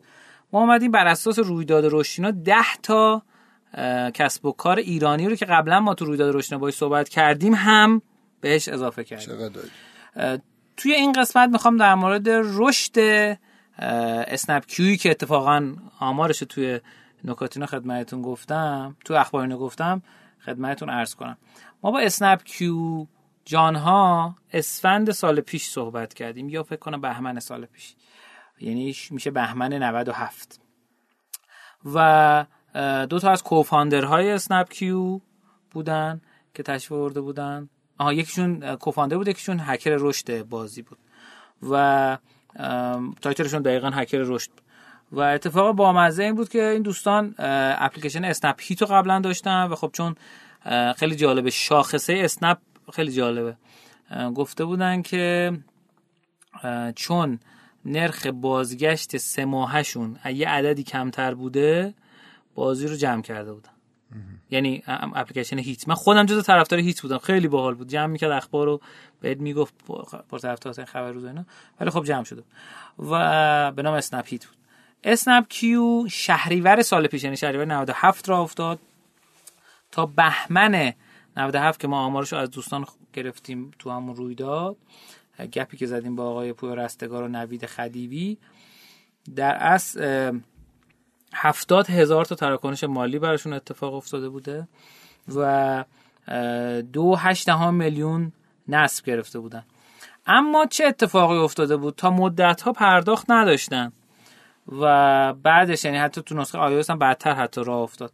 ولی اتفاقی که افتاد چی بود؟ این بود که سعی کردن که سیستم رو یعنی فکر کنم تا اون موقع که صحبت کردیم یکی دو ماه بود پرداختشون راه افتاده بود. یعنی سه چهار ماه تقریبا بدون پرداخت رفته بودن جلو.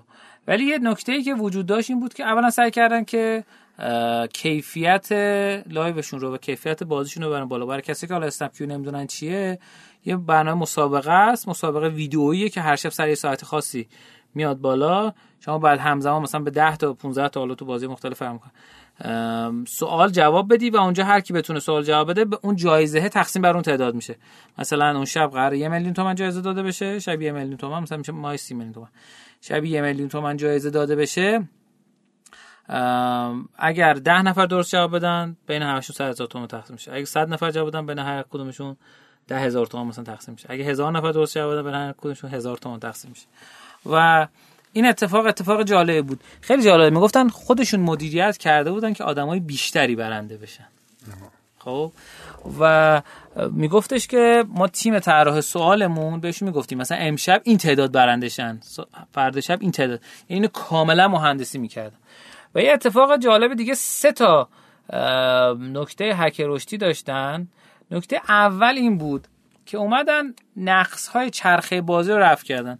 با طراحی سوالای درست. شما یه بازی رو بازی کنید حالا متوجه میشین که آقا چیز پیچیده ای نداره. کلش روی کانتنته رو کل سوالیه که داره مطرح میشه و یه چیز جالبم حالا بگم.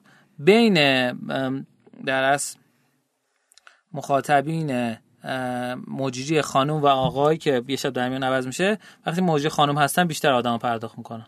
حالا این آماری بود که خودشون گفتم نکته دوم اومدن روی مکانیزم ریفرال کار کردن. یعنی بیشتر نسبی که گرفتن این دوستان از طریق ریفرال بود. و قیمت گذاری درست. یعنی خیلی جاها ریفرالتون خوب کار نمی‌کنه چون قیمت گذاریتون خوب نیست. مثلا دوستان دیگه اومده بودن سکه هاشون و قیمتشون رو پایین در نظر گرفتن مثلا رقبایی که داشتن. مثلا هر 10 تا جون 1500 تا میفروختن.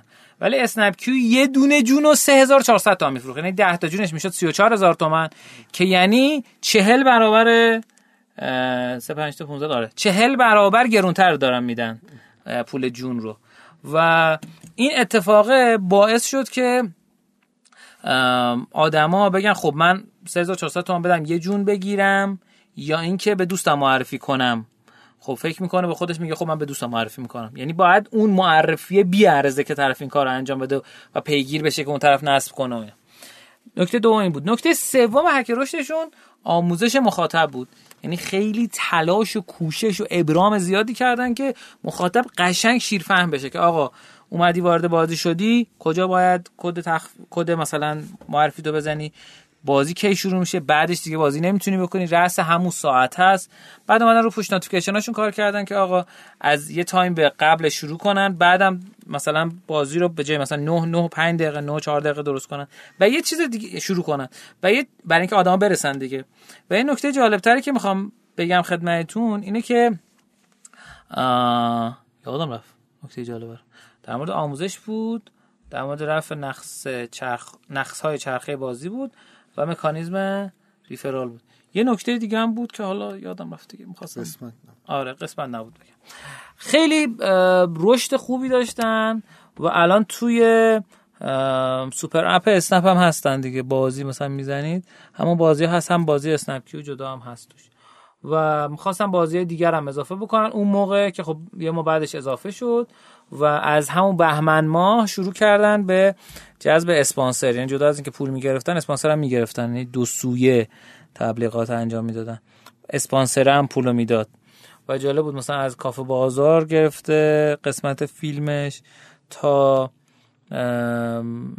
ارزم به خدمتتون که کیا بودن دیگه؟ فیلمو بودن مثلا اینا. اینا اومدن تبلیغات انجام دادن. حتی ایرانسل که خب جزو سرمایه‌گذاری اسنپ هم هست. اومدن روی تبلیغاتش کار کردن. امیدوارم که این قسمت از آموزینا هم براتون جذاب و دلنشین بوده باشه و تا این قسمت لذت برده باشین. اسپانسر این قسمت از برنامه ما؟ اپلیکیشن چهارچرخه یه سامانه خدمات خودرو در استان تهران که شما می‌تونید خدمات در محل خودرو اهم از اضطراری یا غیر اضطراری مثلا تعویض تصمیم تایم ماشینتون رو در محل داشته باشید یا حمل با جر ثقیل یا خودروبر که طبق قیمت اتحادیه. اتحادیه است و کیلومتر شما محاسبه میشه. خیلی عالی. متشکر از اسپانسر عزیز این برنامهمون. امیدواریم که توی کسب و کار خودشون پر رشد باشن.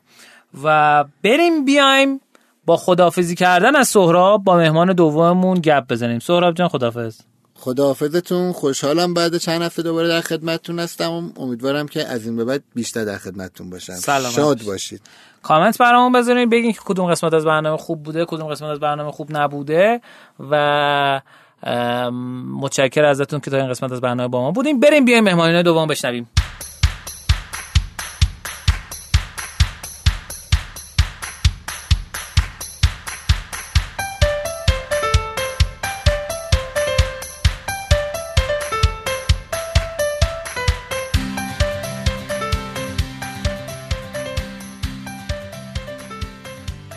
مهمانینه دوممون ما یک مهمان عزیز و گرانقدر دیگه داریم که لطف کردن دعوت ما رو قبول کردن.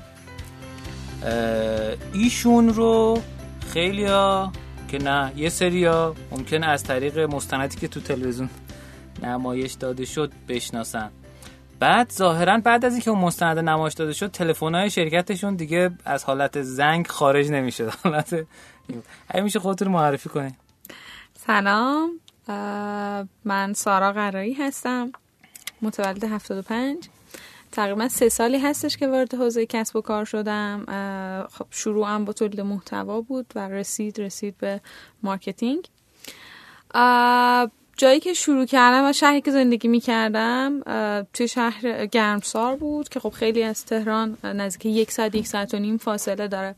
و خب دسترسی هایی که توی تهران به کسب و کار مختلف وجود داره و بچه ها می‌تونن رشد مختلفی رو داشته باشن رو ما اونجا نمی‌تونستیم تجربه کنیم. ولی از اونجایی که من نویسنده بودم و خب همیشه هم دغدغم این بود که یه کاری کنم که یه ربطی به نویسندگی داشته باشه. من دو سه بار تا حالا دانشگاه رشته فقط عوض کردم تا اون موقع. تا بتونم بفهمم دقیقا کدوم مسیر درسته کدوم مسیر رو باید برم.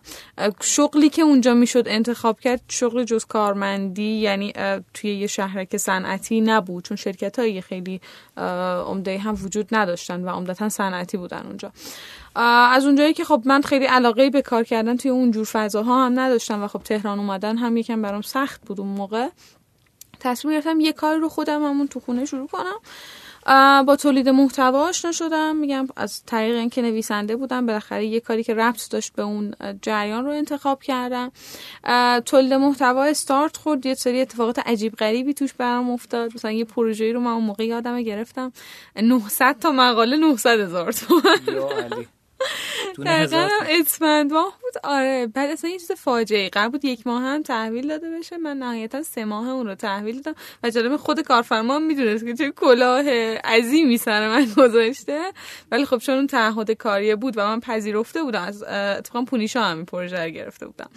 و من پذیرفته بودم که این رو انجام میدم. نهایتا منجر به انجامش شد و بعد از سه ماه پروژه رو تحویل دادیم. مقاله توی... چند کلمه ای یعنی؟ 500 600 کلمه. یا برفس خب. آره یعنی فاجعه ای بود. ولی توی اون بازه زمانی که من دغدغم همش یه کاری رو پیدا کردن بود کار جذابی به حساب می اومد دیگه. مثلا من به خودم گفتم خب اوکی یه ماه من نوشتن خیلی سریع بودم. گفتم یه ماه من اینو تموم می‌کنم. خب به هر حال 900 تومنم برای یه ماه بد نیست خوبه دیگه. خیلی اتفاقا خوشحال بودم از این قضیه. یه خورده که پیش رفتیم تقریبا میشه گفت من 20 روز که پیش رفتم همین کار داشتم انجام میدم یه نفر دیگه ای اون موقع مثلا سفت و سخت نبود. یادم شماره برای یه نفر گذاشته بودم. یکی تو تلگرام به من پیام داد. یه خانومی اسمش هم زینب بود اتفاقا توی یه شهر مرزی هم زندگی می‌کردن. اینا در واقع با من جوین شدن گفتن ما دیدیم که تو مثلا کار تولید محتوا انجام میدیم ما یه تیمیم داریم شرح محصول می نویسیم بیا جزء تیم ما شو و مثلا اون موقع برای هر یه محصول که نزدیک 200 کلمه بود اینا 2000 تومن 3000 تومن می‌دادن. و این خب نسبت به حجم کاری که من می‌تونستم انجام بدم نسبت به اون پروژه قبلی خیلی خب بهتر بود دیگه. بودن؟ اونا توی سنندج بودن فکر کنم. نمی‌دونم ولی می‌دونم خیلی مرزی بود شهرشون. دقیقا. آره اون بود. بعد الان تیم داره بر من کار می‌کنه. بعد یه تایمی که گذشت من خب اون پروژه خیلی افتضاح بوده من گرفتم این نسبت به اون خب خیلی بهتره دیگه بیام اونو ولش کنم اینو کار کنم.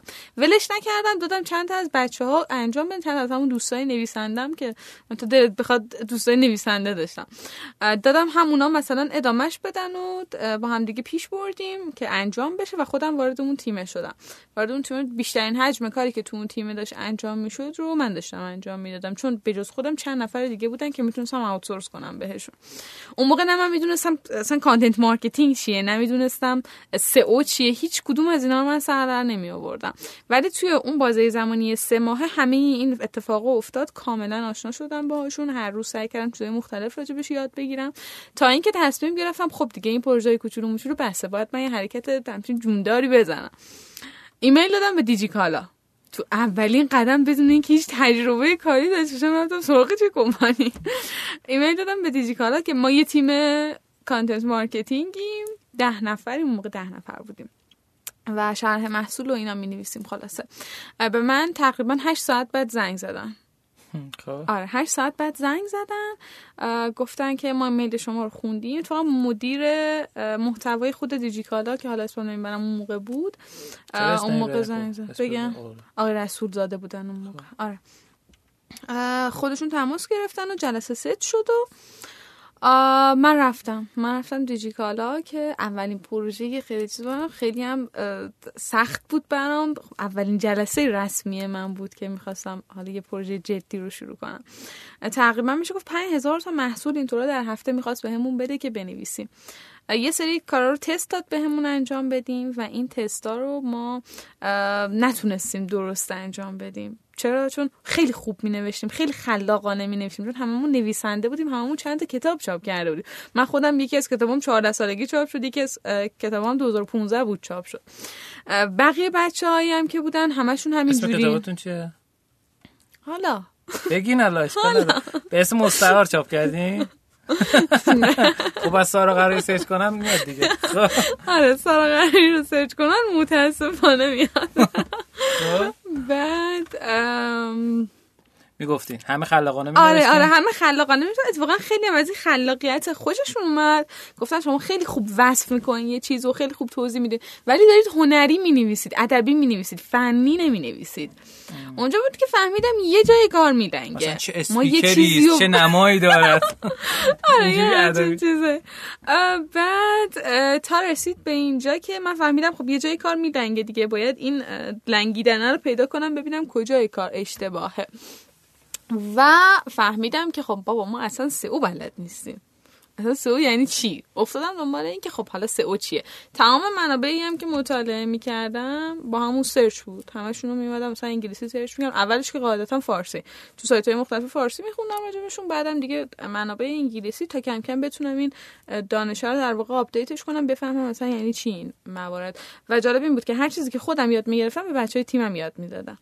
و اینجوری شد که ما تقریبا تا شهریور ماه بود دیگه. یه تیم شهریور سه سال پیش میشه؟ چه سالی؟ 95 آره. بعد اون موقع بود که دیگه تیم بزرگتر شد و تا شهریور تقریبا ما یه تیم سی نفره content کار marketing بودیم. کار دیجیتال مارکت دیجیتال رو شروع کردین؟ اونم مال همون موقع بود 90 دیگه. 95. دقیقا فروردینش بود. فروردین. فروردین بعد از اینکه تعطیلات تموم شده بود تعطیلات عید تموم شده بود تقریبا میشه گفت 20 25 اینطورا فروردین اه، 95 در واقع. بعد اون رو در واقع متوجه شدیم و کار رو با هم دیگه پیش بردیم خلاصه و اینکه تیم بزرگتر شد پروژه های متعددی گرفتیم تا جایی که دیگه حتی خودمون هم نمی‌خواستیم با دیجیکال کار کنیم. گفتیم قیمتشون پایینه. و اون موقع مثلا رسید جایی که دیگه بابت هر مقاله ای که می نوشتی مقاله 500 600 کلمه 30 35 تومن مثلا می گرفتیم و خب این خیلی جذاب بود برای بچه های تیم. و تا شهریور ماه 95 یا شهریور ماه 96 امضی من رفتم پایش من رفتم برنامه پایش. پایش. آره برنامه پایش اونجا یه ویدیویی از خودم هم بچه ها گفتن آره یه برنامه در مورد کارآفرینی و اینا میگه اون موقع درآمد من رسیده بود به ماهی چهار تومن اینطورا با اینکه تقریبا میشه گفت شیش ماه هم نگذشته بود از استارت من توی این حوزه ولی توی این لول رسیده بود درآمده. بچه گفتم خیلی خوب داری تو کار می‌کنی و خیلی الی و بلی. خودمون هم داریم خوب اونا هم حداقل مثلا دو این طورا رو داشتن هر کدومشون از بچه که کار می‌کردن. و من یه ویدیو از خودم گرفتم فرستادم پایش. به سه چهار ساعت نکشید به من زنگ زدن. یعنی سریع ترین time ممکنی که می‌تونه به یه نفر زنگ بزنه برنامه. بقیه بچه‌هایی که مثلا اون شب توی برنامه اومده بودن دو نفر دیگه بودن هر کدومشون یه ماه دو ماه قبل فیلم فرستاده بودن و حالا بهشون زنگ زده بودن. دیگه رفتم بعد از اون اونقدری feedback ها زیاد بود که من به ده روز نکشیده دفتر زدم توی گرمسار گفتم خب حالا هر جوری شده باید دفتر رو پیدا کنم و یه چند از بچه ها رو مستقر کنم یه ذره کار جدی تر پیش ببریم. البته اینم بگم من خوردادشم شرکت رو ثبت کرده بودم. دیده بودم که مثلا خیلی جالبه این نکته. پایین سایت ها می شرکت فلان. من میگم خب ما هم حتما باید شرکت باشیم دیگه. خیلی از اونا رو می‌دونستم که حتی همین جوری ان فریلنسن تیمه ولی خب این کارو کردن. و- همین نادینیده رو ثبت کردین؟ آره آره. همین نادینیده اونجا ثبت شد. سال 96 پنج. پنج ها پنج. من همون سال دیگه. بعد این شد که من دفتر رو زدم توی گرمسار و کار هر روز هی رشد بیشتر تقریبا هنوز که هنوز از اون برنامه گوشه من زنگ می‌خوره. تا. یک هفته آره تا یک هفته مدام گوشی من زنگ می‌خورد و سوال مختلف جواب بدم خیلی ها مشتری بودن وسطش. بعد از یه هفته دیگه اونقدر کلافه شدم که دیگه جواب تلفن نمی‌دادم. زده بودم هر شماره که save نیست reject. بعد بعد از اون قضیه دیگه کار کلا جدی تر شد. فهمیدم فضا اینقدر که الان تا الان پیش رفتیم همین قده نیست. خیلی بزرگتر از اون چیزیه که ما فکر می‌کنیم. فقط ما یه جزء کوچیکی از این جریان رو می‌دونیم. و اینکه اتفاق جالبی که افتاده بود من تو همون بازه زمانی 7 ماه حتی پروژه خارجی انجام داده بودیم با شرکت های مختلفی که خارج از کشور بودن. حالا یه رابط ایرانی بینمون بود و داشتیم باشون کار می‌کردیم. اینجا شد که من بیشتر با فضای جدی marketing؟ آشنا شدم. مثل چه شرکت هایی حالا اونایی که گرفتین یعنی اونایی خب. که براشون کار انجام دادین کیا بودن مثلا اونایی که تو ایران بودن آره چه ایران چه خارج از ایران ببین مثلا ما توی ایران اون موقع میگم با چند تا آژانس هواپیمایی کار می‌کردیم توی استارتاپ ها پارسال بود البته با نوار کار می‌کردیم. پارسال که نه تقریبا میشه دو سال پیش, سال پیش، با بله. نوار کار می‌کردیم خب. آره. بعد و شرکت های مختلفی بودن. شرکت های مختلفی بودن. مثلا یکیش تو کانادا بود B Superior System. کل content اینو به انگلیسی و عربی و ژاپنی ما می‌زدیم. آره در این. آره خیلی یه فرایند پیچیده ای داشت. ولی همین باعث می‌شد که دید من نسبت business بهتر و بزرگتر بشه. بدونم همین جزء کوچولویی که ما داریم انجام میدیم که content همه چیز نیست و خیلی فراتر از این داستان است. هرچند علاقه قلبی خودم به content هم چنان ولی این شد که من خواستم کارو گسترده تر کنم. شاخه های مختلفی که توی دنیای marketing وجود دارن و کم کم یاد بگیرم و اینکه خیلی عملگرا توشون کار کنم. من خیلی آدم ریسک پذیریم و شده بود اون موقع که مثلا میگم شاید خیلی اون چیز رو بلد نبودم ولی راجبش صحبت می‌کردم. و همین ریسک پذیریه باعث شد تا چون, می‌رفتم و مطالعه می‌کردم موردی پروژه‌ای بررسی می‌کردم و در نهایت اون پروژه رو انجام می‌دادم. هیچ وقت توی تمام این سالها هیچ کدوم از پروژه با شکست مواجه نشد و همشون به درستی خدا انجام شدن. و این شد که رسید به اینجا. رسید به اینجا. من تقریبا پارسال بود. یک سال و نیم پیش البته میشه گفت من خود تو زمان بندی مشکل دارم. یک سال و نیم پیش بود که تصمیم گرفتم بیام تهران. دفتر اونجا رو جمع کردم. و اومدیم تهران. خیلی. اومدیم تهران و تیم چی شد با آقای وسوقی شروع کردین کار مهمون قبلی برنامه. مهمون برنامه قبلیمون. آره. آقای وسوقی رو از طریق یک دوستی پویا محمدی رو احتمالا بله. بشناسن بچه ها از طریق پویا محمدی با هم آشنا شدیم. یعنی من دنبال یک کوفاندر همه کارا یعنی هم مدیر عامل هم کل هیئت مدیره و چون مالی و همه چیزا خودم بودم فقط بچه تیم اجرایی بودن همشون. تیم در واقع منیجمنت تیم وسط وجود نداشت. همه کارا من تنهایی انجام می‌دادم تصمیم گرفتم که خب الان وقتشه که یکی دو نفر دیگه بیان و در واقع تیم مدیریت رو قوی تر کنیم بتونیم کارا رو حرفه‌ای تر پیش ببریم. عملا میگن یه دست صدا نداره جریان همین بود. از پویا خواستم یه نفر به من معرفی کنه. حامد رو معرفی کرد. و خدا شکر از روزی که با حامد شروع کردیم تونستیم خیلی اتفاقای مختلفی رو رقم بزنیم. واقعا یه دست صدا نداره رو من با تمام وجودم لمس کردم چون همه چیز خیلی تغییر کرد. آره. صدا بشکم میشه آره تو همه چیز خیلی تغییر کرد و برای هر دو تامون موفقیت آمیز تر بود نسبت به کاری که داشتیم تک نفره انجام می‌دادیم. حامد خیلی آفلاین کار کرده بود من خیلی دیجیتال کار کرده بودم. این دوتا با هم دیگه تلفیق شدن و شد چیزی که الان هست. و ما می‌تونیم خیلی راحت ادعا کنیم که الان داریم توزیع international کار می‌کنیم. و این خب خیلی الان جذاب تره ولی خیلی ها این فرایند کارآفرینی رو فکر می‌کنن که شاید خیلی ساده اتفاق افتاده. برای شما 94 تا الان آره آره. قشنگ گلش کجا بود؟ گلش 95 بود؟ یا از کجا شروع شد؟ مثلا از 91 نه دیگه 95 که میشه 94 95 استارتش بود استارتش دیگه. آره. گلش الان کجا بود؟ گلش نه یعنی کجا؟ نقطه عطفش کجا بود؟ نقطه عطفش اونجا بود که مثلا حامد اومد یا وقتی اومدین تهران یا وقتی دفتر رو گرمسار زدین. از وقتی اومدم تهران. آها. از وقتی اومدم تهران کلا خیلی همه چیز متفاوت شد واقعا. چرا متفاوت شد؟ خب connection ها بیشتر شد ارتباط ها بیشتر شد بیشتر تونستیم دیده بشیم. خودم خیلی چیزها رو بهتر و بیشتر یاد گرفتم. ببین الان با اینکه می‌تونم ادعا کنم خیلی تمام چیزا رو تو حوزه marketing می‌دونم ولی بازم اینجوری نیست واقعا. یعنی یه ادعای پوچه. چون هر روز توی دنیای marketing و حتی digital marketing داره همه چیز update میشه و تو خودتو به روز نگه نداری نمی‌تونی هیچ اتفاقی رو رقم بزنی. بله. و این پروسه واقعا پروسه سختی. من پیشنهاد استخدام شدن خیلی داشتم تو شرکت های مختلف شرکت های خیلی بزرگ حتی. ولی در نهایت تصمیم گرفتم که خب بیزینس خودم داشته باشم. چرا؟ چون دیدم اون پتانسیل هست که می‌تونه این اتفاق رو رقم بزنه. یه جور قدرت ریسک پذیریم شاید میشه گفت خیلی بالا بود. یه خورده خیلی سفت و سخت بودم شاید. ولی به نظر من آدم اگه بتونه یه کارمند خوب هم باشه چرا؟ حتما با... فکر کنه که حتما من باید برم کارآفرین بشم.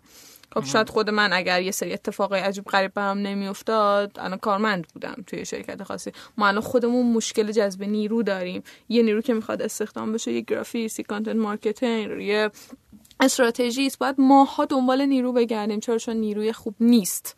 بچه ها همشون درس خوندن ده تا مدرک دارن ولی کار بلد نیستن. یکی از ویژگی هایی که خود من همیشه تو کار داشتم اون عملگرا بودنه بود. یعنی اگر که چیزی رو بلوف زدم گفتم این رو بلدم واقعا به دروغ نبوده. چون سه روز بعدش من کل اون مبحث رو فول بودم. سه روز کامل وقت میذاشتم. یعنی واقعا نمیخوابیدم. و من از ساعت چهار میخوابیدم چهار نصف شب تا مثلا نهایتا هشت صبح. خواب من در طی شبانه روز شده بود سه چهار ساعت. میومدم پروژه های مختلفی که قبلا کسای دیگه انجام دادن همه رو بررسی می‌کردم توی کشورهای مختلف بررسی می‌کردم حتی. راجبش مطالعه می‌کردم تا در نهایت این اتفاق افتاد. این اصلا پروسه نیست که فکر کنید خیلی راحت اتفاق میفته و خیلی حالا تا کلمه content و digital marketing و میشن هر کی از کسایی که من follow می‌کنن توی اینستاگرام از هر ده نفرشون پنج نفر زدن digital marketer.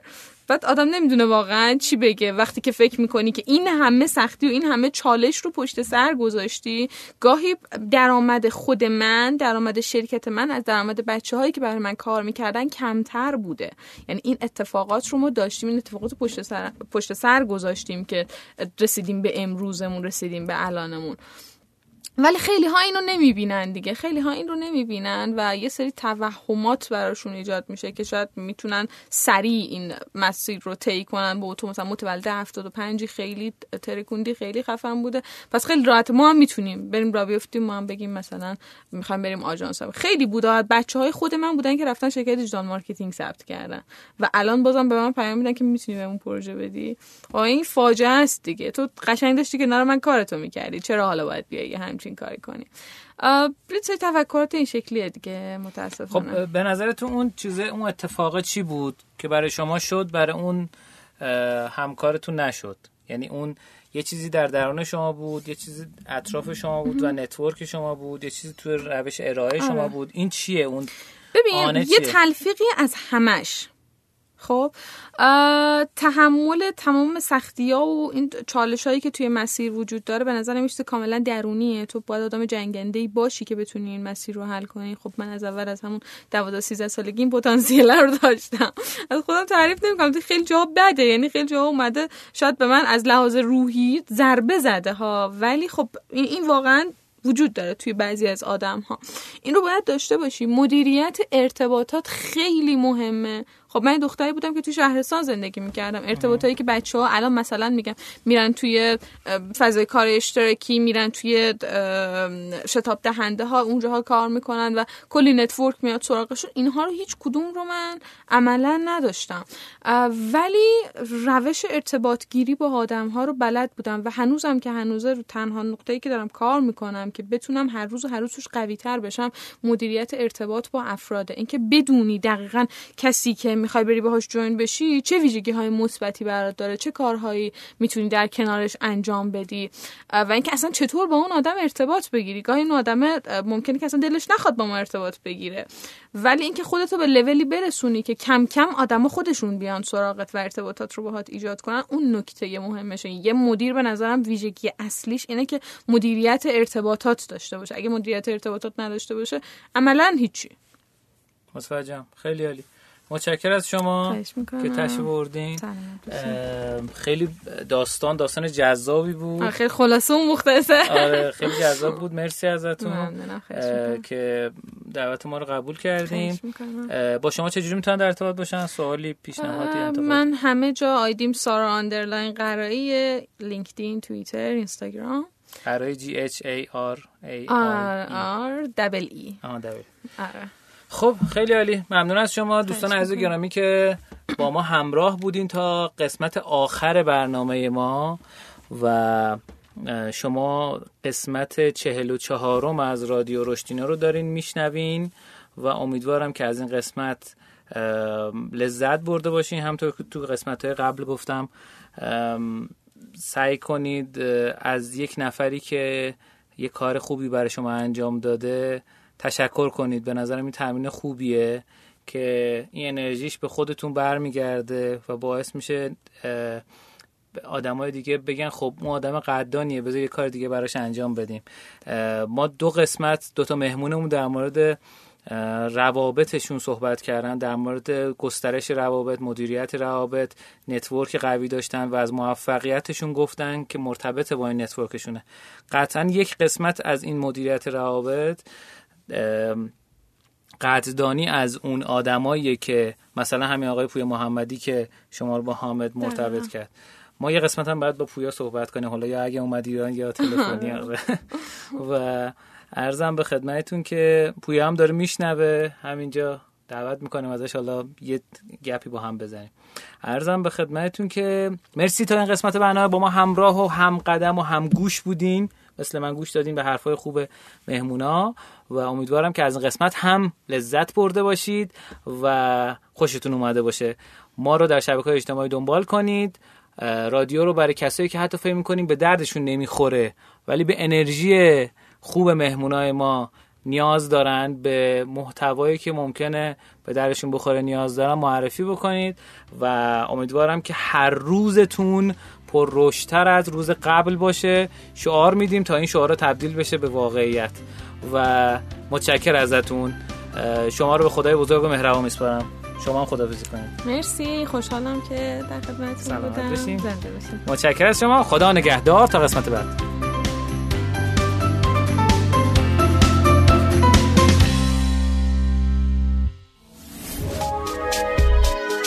شنوتو سرویس اشتراک گذاری فایل های صوتی www.shenoto.com